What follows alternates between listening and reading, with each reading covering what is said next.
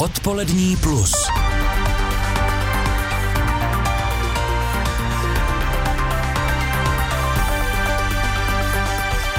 Nejvyšší správní soud vyřadil z kandidátu na funkci českého prezidenta Denisu Rohanovou, naopak do volby vrátil Karla Diviše. Přihláškou Rohanové se podle soudců nemělo ministerstvo vnitra vůbec zabývat. Naopak některé podpisy Divišových podporovatelů stejný úřad neprávem vyřadil. S odvoláním pak neuspěl podnikatel Karel Janeček. Dal tak platí, že kandidátů na novou hlavu státu je devět. A podrobnosti teď přidáme s redaktorkou domácí redakce Českého rozhlasu Kateřinou Bečkovou. Vítejte. Dobrý den. Kateřino, proč nejvyšší správní soud z voleb vyřadil paní Denisu Rohanovou?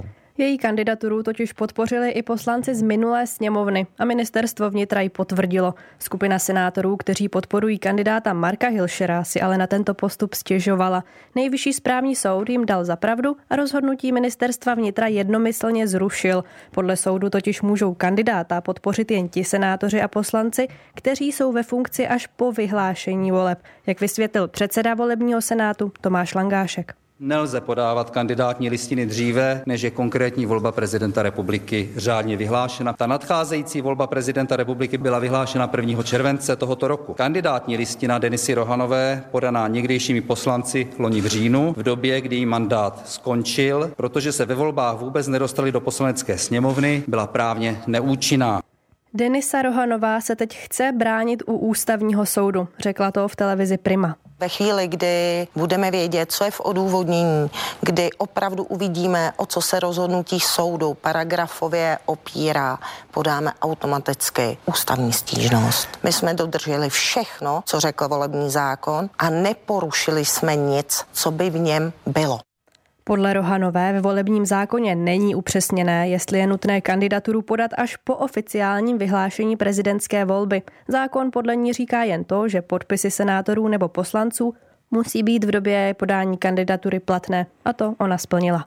Na ústavní soud se chce obrátit i podnikatel Karel Janeček. Přesně tak, ani ten není spokojený s rozhodnutím nejvyššího správního soudu. Ten jeho stížnost proti vyřazení z voleb zamítl těsnou většinou. Soudci nakonec zkontrolovali všechny neuznané podpisy občanů pod Janečkovou kandidaturou a několik stovek z nich mu soud započítal, ale ani tak Janeček na těch potřebných 50 tisíc podpisů nedosáhl. S postupem ministerstva vnitra dál nesouhlasí, řekl Janeček v televizi Prima. Určitě bylo více jak 50 tisíc lidí, kteří mi vyjádřili jako petenti podporu. Bez ohledu na některé podvodné podpisy těch lidí byl dostatečný počet, to máme ověřeno. Bohužel lidé dělají chyby a mnoho lidí prostě chyby udělali. E, to, že přístup ministerstva je velmi sporný a vlastně to hodnocení bylo špatně, je další věc. Naopak podnikatel Karel Diviš se stížností uspěl. Soud mu uznal několik podpisů, které ministerstvo vnitra milně vyřadilo, takže Diviš těsně přesáhl hranici potřebných podpisů a do lednové volby nakonec může zasáhnout. Stěžovat si na znevýhodnění v kampani kvůli chybě ministerstva vnitra neplánuje. Nejvyšší správní soud ale skritizoval celý systém sběru podpisů občanů. Co by se podle soudců mělo změnit?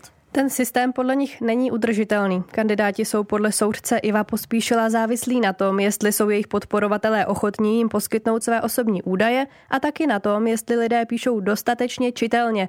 Ministerstvo vnitra navíc není schopné je dostatečně ověřit. Zákonodárci by tak systém měli upravit, doporučil Pospíšil. Všichni víme, že se velmi rozvíjí metody e-governmentu je tak nepochybně možné eh, tento systém napojit na tyto elektronické prostředky, ať už tak, že by se petice podepisovaly prostřednictvím datových schránek, identity občana nebo prostřednictvím checkpointu. Soudce taky připomněl, že ke změně systému sbírání podpisů od občanů vyzýval zákonodárce už i ústavní soud před deseti lety. Připomněla redaktorka Českého rozhlasu Kateřina Bečková. Děkuji. Naslyšenou. A my toto téma neopouštíme. Rozhodnutí Nejvyššího správního soudu o kandidátech na prezidenta této konkrétní volby se podíváme očima Andrej Procházkové, zástupkyně šéf-redaktora týdeníku Respekt, která působí také na katedře politologie právnické fakulty Univerzity Karlovy. Po telefonu dobrý den. Dobrý den, děkuji za pozvání. Já bych s dovolením začal tím konstatováním, které zaznělo v závěru zpravodajského vstupu, že nejvyšší správní soud skritizoval celý systém sběru podpisů občanů pro ty jednotlivé kandidáty a že by se, že by se měl změnit, že by v tom větší roli mohla hrát identita občana, checkpoint a podobně. Máte stejný názor nebo rozumíte tomu? Já tomu rozumím tak, jak nejvyšší správní soud o tomto tématu mluví už třetí přímé prezidentské volby, protože ten zákon o volbě prezidenta, kterým se dneska vše řídí, tak byl tehdy v roce 2012 schválen narychlo, protože se tím, že ta volba přímá prezidenta projde, vlastně vůbec nepočítalo prakticky, takže se moc nediskutovalo o tom, jaké komplikace a problémy můžou při tom, že budeme sbírat 50 tisíc podpisů nastat. Takže mě ani nepřekvapilo to, co nejvyšší správní soud řekl. Myslím si, že vlastně to konstatování trochu vychází z toho, že on už je frustrovaný, že to musí říkat po třetí a po třetí se řeší několik vlastně věcí, o kterých se nikdy v té na, na plénu sněmovny či senátu pořádně nemluvilo a, a ty mezery nejsou poprvé a nikdy se vlastně nikdy se neudělalo zpětně nějaké, nějaká reflexe toho, co vše je špatně a nefunguje a vždycky se to řeší jenom těsně předtím, než volby proběhnou, když rozhoduje právě nejvyšší správní soud o stížnostech na registrace a na postup ministerstva vnitra a pak se po, po volbě vlastně dělá, jako by žádné tyhle problémy nebyly. A zároveň si nemyslím, že ta největší kritika, jak jste říkal, souvisí s tím, že se mají ty údaje napojit na e-government a podobně, ale s tím, že občanští kandidáti mají mnohem těžší pozici než kandidáti, které podpořil sena, podpořili senátoři či poslanci, protože jak on zmiňoval, myslím, že to byl Ivo Pospíšil, soudce NSSC a člen volebního senátu, který o tom rozhodoval, tak uh, tam je problém v tom, že oni jsou často kandidáti vystavení sbírání těch osobních údajů, které vám tam může ten dát buď falešné, nebo aby vás třeba poškodila, nebo naopak vlastně vám nechce dát, protože nevěří tomu, že to sbíráte právě k tomuhle účelu. A to si myslím, že bylo ta hlavní, to hlavní dělení na konci, že občanští kandidáti jsou znevýhodněni a když jsme chtěli mít přímou volbu, ve které, ve které mají volit, volit občané, tak jak to, že ty občanští kandidáti jsou tak hodně znevýhodněni. Ještě se podívejme na úlohu ministerstva vnitra. Nejvyšší správní soud, připomenu, zrušil dvě rozhodnutí ministerstva vnitra. Eh, to jedno, které původně eh, vyřadilo, neregistrovalo pana Diviše eh, jako kandidáta na prezidenta kvůli nedostatku podpisů občanů a následně tedy se to změnilo. Karel Diviš se zpět může ucházet, může kandidovat a mm, poté se vyjádřil ještě k paní kandidátce Rohanové. Tu podpořili bývalí členové poslanecké sněmovny a mm-hmm. soud se vyjádřil v tom smyslu, že ministerstvo vůbec na toto nemělo brát, brát ohled. Váš komentář? První komentář asi souvisí s tím posledním, co jste zmínil, to, to, že ministerstvo vnitra asi nějaké své obavě o to, aby nezasahovalo do té soutěže tolik, tak spíše připouští kandidáty k té volbě, i když, uh, jak vlastně nejvyšší správní soud řekl, nedává to logiku a vůbec vlastně ve smyslu to, když chcete ten celý systém, jak má ta volba probíhat, tak jak to, že je možné mít minulé podpisy, respektive podpisy minulých poslanců či senátorů. Tam mě to ani nepřekvapilo, myslím, že to je vlastně správné rozhodnutí.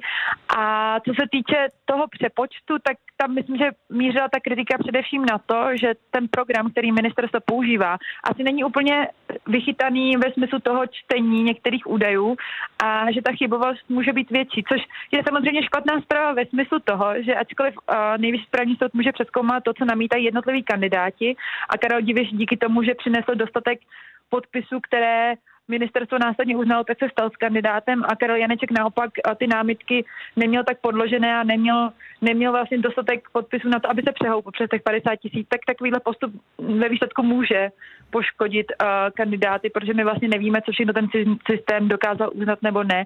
A tady bych ještě připomněla minulé, uh, minulých prezidentských volbách nejvyšší správní soud také tvrdil, že nemůže uh, jeden kandidát mít nebo více kandidátů nemůže mít podpisy od stejných poslanců a senátorů a v těchto volbách to vidíme znova, ačkoliv, ačkoliv to nikdo nenapad u nejvyššího správního soudu. Takže já tam vidím na straně ministerstva vnitra určitou neschopnost sjednotit si nějakou metodiku, jak v těchto případech postupovat, jak tyhle problémy vykládat a na jednu stranu být uh, vstřícnější možná k těm občanským kandidátům a naopak možná přísnější právě k těm kandidátům, kteří jsou podpořeny podpisy senátorů či poslanců. Domnívá se Andrea Procházková, zástupkyně šéf-redaktora týdeníku Respekt, působí také na katedře politologie právnické fakulty Univerzity Karlovy. Děkuji vám, hezké odpoledne. Děkuji vám také.